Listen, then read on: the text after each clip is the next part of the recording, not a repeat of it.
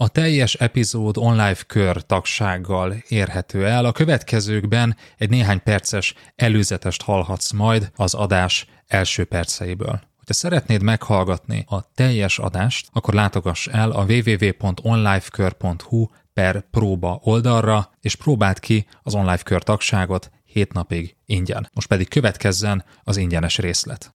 Ha te a feladatot mindig határidő nélkül adod ki, és ez alapján te azt feltételezed, hogy, hogy neki akkor ez sürgős kell, hogy legyen, akkor minden egyes feladata sürgős, tehát egyetlen feladata sem sürgős. Hogyan adj ki feladatokat? Második rész. Üdvözöllek, ez az Online Management Podcast, én Ungvári Péter vagyok, és a mai adásban folytatjuk a beszélgetésünket üzlettársammal, Berze Mártonnal arról, hogy hogyan adj ki feladatokat a csapattagjaidnak. Az előző adásban megnéztük a négy lépés közül az elsőt, most pedig lezárjuk ezt a sorozatot a következő három lépéssel. Tarts velünk! Az egyik leggyakoribb vezetői feladatunkról beszélünk, arról, hogy hogyan adj ki feladatokat, és az előző adásban beszéltünk a négy lépés közül az elsőről, a mai adásban megnézzük a következő hármat. Az első lépésünk az volt, hogy kérj mégpedig úgy, hogy megtennéd kérlek, hogy eh, vállalnád, hogy, és ott elég hosszan kifejtettük ennek a lényegét, hogy, hogy miért nem utasítunk, miért kérünk ehelyett.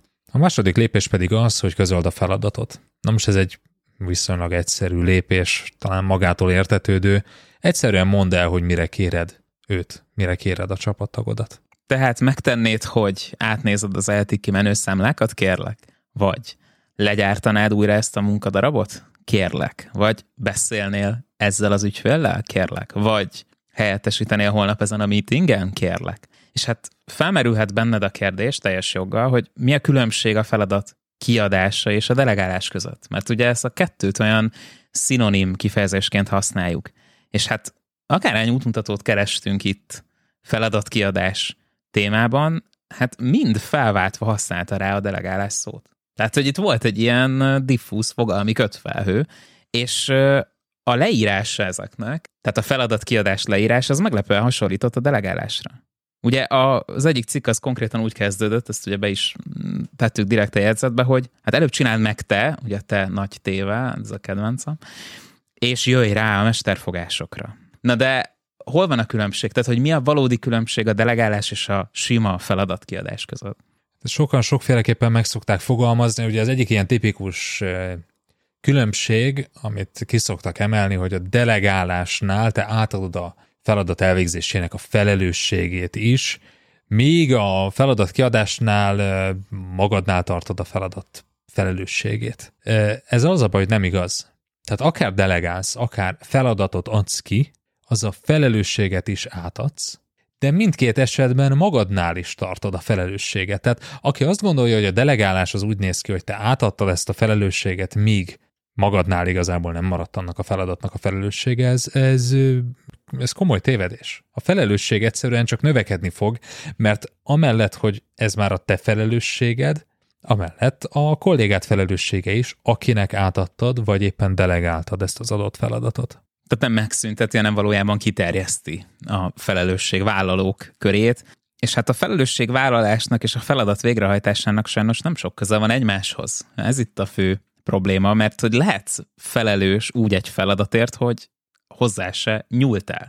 Ugye erre nagyon klasszikus eset, amikor, és elnézést a példáért, lehet egy kicsit furcsa lesz, amikor Gyurcsány Ferenc kiállt a parlament folyosójára, ugye előadta az elmúlt évtizedek legnagyobb kamu, kérdőjel sírását ugye egy vonatbalesetnél, és hát elismerte a kormány felelősségét. Miközben teljesen nyilvánvaló volt, hogy nem Gyurcsány Ferenc állította be a váltókat kézzel a Váci útvonalon, vagy nem is tudom, hogy hol volt ez a, az a tragikus baleset, de hát vállalnia kellett a felelősséget, valakinek, legalábbis közlekedési miniszternek, miniszterelnöknek egy ilyen helyzetben, miközben hát valóban nem ő üzemelteti azt a vonalat, nem ő vezette a vonatot, nem ő állítgatta kézzel a váltókat.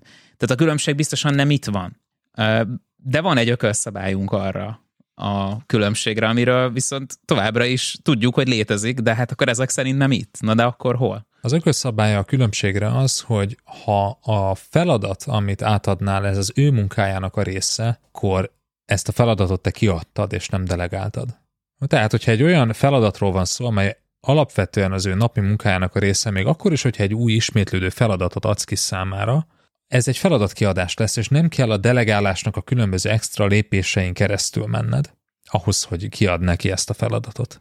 Eddig tartott a podcast ingyenesen elérhető része. Hogyha szeretnéd meghallgatni a folytatást és a további több száz vezetői tananyagot a hozzájuk tartozó írásos jegyzetekkel együtt, akkor látogass el a www.onlifekör.hu per próba oldalra, ahol az első hét napban ingyenesen teheted meg mindezt. www.onlifekör.hu per próba.